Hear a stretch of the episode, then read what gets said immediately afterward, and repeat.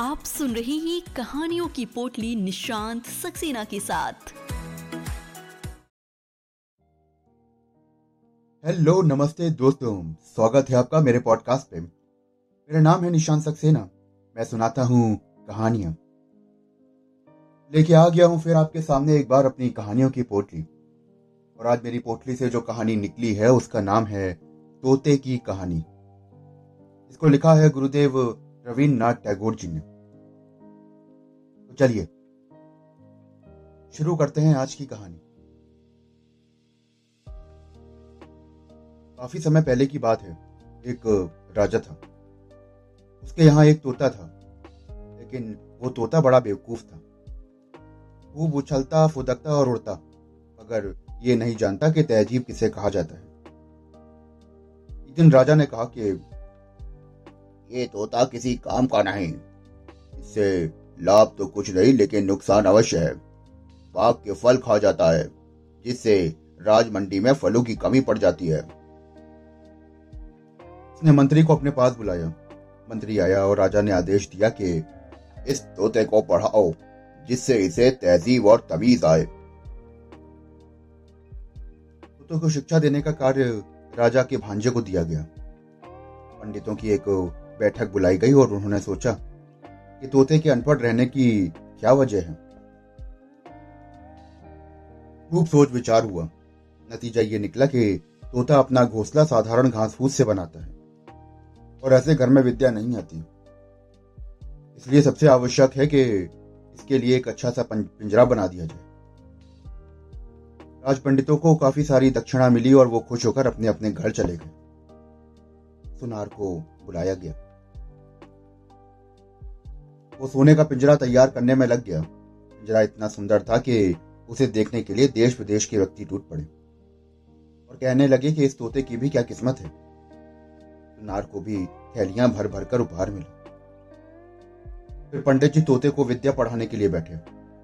बोले कि ये कार्य थोती और पोथियों का नहीं है।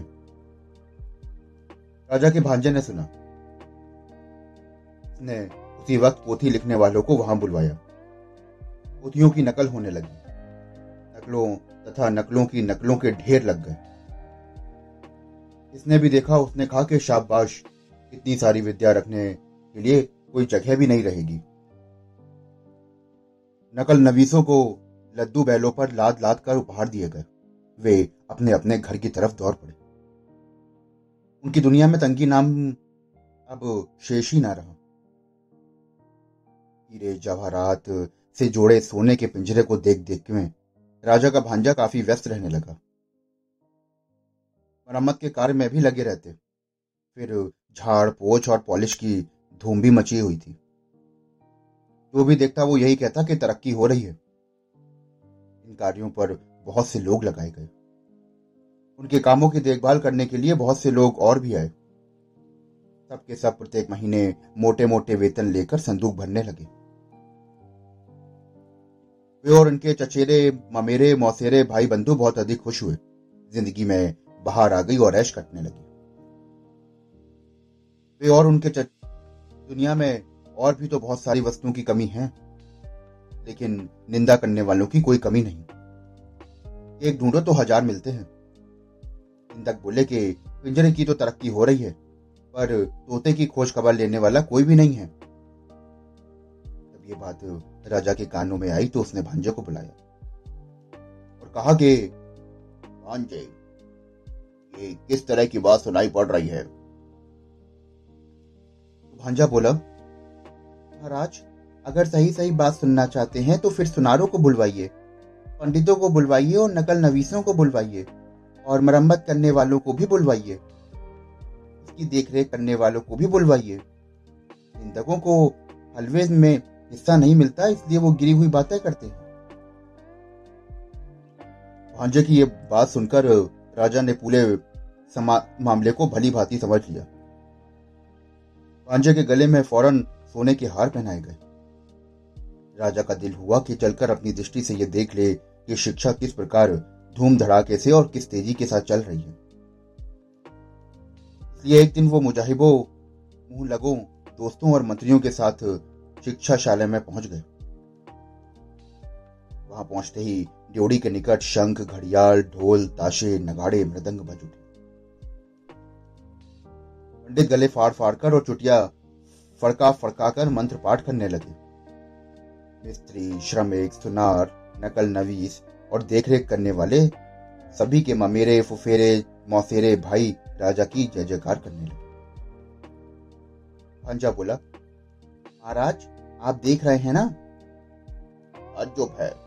शब्द तो बहुत पढ़ाए जा रहे हैं। शब्द ही क्यों? इसके पीछे तात्पर्य तात्पर्य भी कोई कम नहीं? राजा खुश होकर लौट पड़ा। प्योड़ी को पार करके हाथी पर सवार होने वाला ही था कि निकट के झुरमुट में छपा। निंदक बोल पड़ा महाराज आपने तोते को भी तो देखा नहीं है अभी तक। जरा देख तो लें। राजा चौंक पड़े। बोले कि, अरे हाँ ये तो मैं बिल्कुल भूल गया था। तोते को तो मैंने देखा ही रही लौट कर आकर उन्होंने पंडित से बोला, मुझे देखना है कि तुम तोते को किस तरह से पढ़ाते हो? पढ़ाने का तरीका उसे दिखाया गया। देखकर उसकी प्रसन्नता का ठिकाना ना रहा। राजा ने सोचा कि अब तो तोते को देखने की आवश्यकता ही क्या है? उसे देखे बिना ही कार्य चल सकता है। राजा ने इतना तो अच्छी प्रकार समझ लिया था कि बंदोबस्त में कहीं कोई कमी नहीं है। पिंजरे में दाना पानी तो नहीं था, बस सिर्फ़ शिक्षा।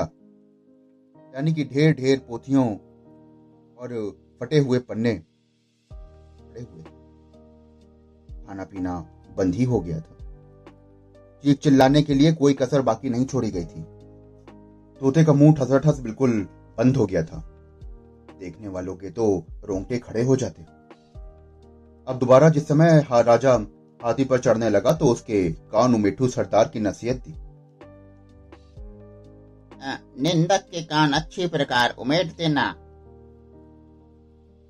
तोता दिन पर दिन अधमरा होता चला गया। देखरेख करने वालों ने समझा कि तरक्की काफ़ी आशाजनक हो रही है। फिर भी पक्षी स्वभाव के एक स्वाभाविक दोष से तोते का पिंड अब भी छूट नहीं पा रहा था। सुबह होते ही उजाले की तरफ़ वो टुकुर टुकुर देखने लगता। और बड़े ही भद्दे तरीके से अपने डैने को फड़फड़ाने लगता। इतना ही नहीं किसी किसी दिन तो इस प्रकार भी देखा गया कि वो अपनी रोगी चोंच के द्वारा पिंजड़े की सलाखें काटने में जुटा। एक दिन कोतवाल जा। ये क्या बदतमीजी है? सुनार उपस्थित हुआ। आग और भाती और हटोरा लेके वो धमाधम लोहे की पिटाई हुई कि कुछ पूछिए मत। लोहे की सांकल तैयार हो गई और तोते के टैने भी डैने भी काट दिए गए। राजा के रिश्तेदार ने हांडी जैसा मुँह लटकाकर और सर हिलाकर बताया कि इस राज्य के पक्षी केवल मूर्खी नहीं, नमक हराम भी हैं। और फिर पंडितों ने एक हाथ में कलम और दूसरे हाथ में बर्छा लेकर वो कांड किया जिसे शिक्षा कहते हैं। लोहार की लुहासर बहुत फैल गई थी। लोहारिन के अंगों पर सोने के गहने शोभने लगे और कोतवाल की होशियारी देखकर राजा ने उसे सिरोपा उपहार स्वरूप दिया। तोता मर गया अब मरा इसका फैसला कोई भी नहीं कर सकता। कम बखत निंदा करने वालों ने अफवाह फैलाई कि तोता मर गया। राजा ने भांजे को बुलाया और बोला, भांजे, ये किस तरह की बात सुनी जा रही है? महाराज तोते की शिक्षा पूर्ण हो गई है। क्या अभी भी वो उछलता फुदकता है। अजी राम कहिए, अब भी उड़ता है। नहीं, कभी नहीं। क्या अब भी वो गाता है। नहीं, बिल्कुल नहीं। दाना ना मिलने पर क्या वो चीखता चिल्लाता है? हाँ क्या बात कर रहे हैं आप भी महाराज? ठीक है, एक बार तोते को यहाँ लाओ, देखूँ दो जरा। तोता वहाँ लाया गया। साथ में कोतवाल भी आया। प्यादे आए और घुड़सवार भी आए। राजा ने तोते को चुटकी से दबा कर देखा। तोते ने ना हाँ की और ना ही हूँ। हाँ उसके पेट में पोथियों के सूखे पत्ते अवश्य खड़खड़ाने लगे।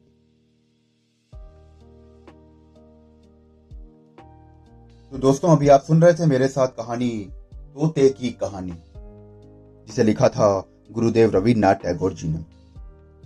आशा करता हूँ कि आपको ये कहानी बहुत बढ़िया लगी होगी। अगर आपको कहानियाँ सुनने का शौक है और आप ऐसी और भी कहानियाँ सुनना चाहते हैं तो हमारे साथ जुड़े रहिए। चैनल को फॉलो करिए, सब्सक्राइब करिए। तो आइए इस कहानी के बाद आनंद लेते हैं एक गीत का। धन्यवाद।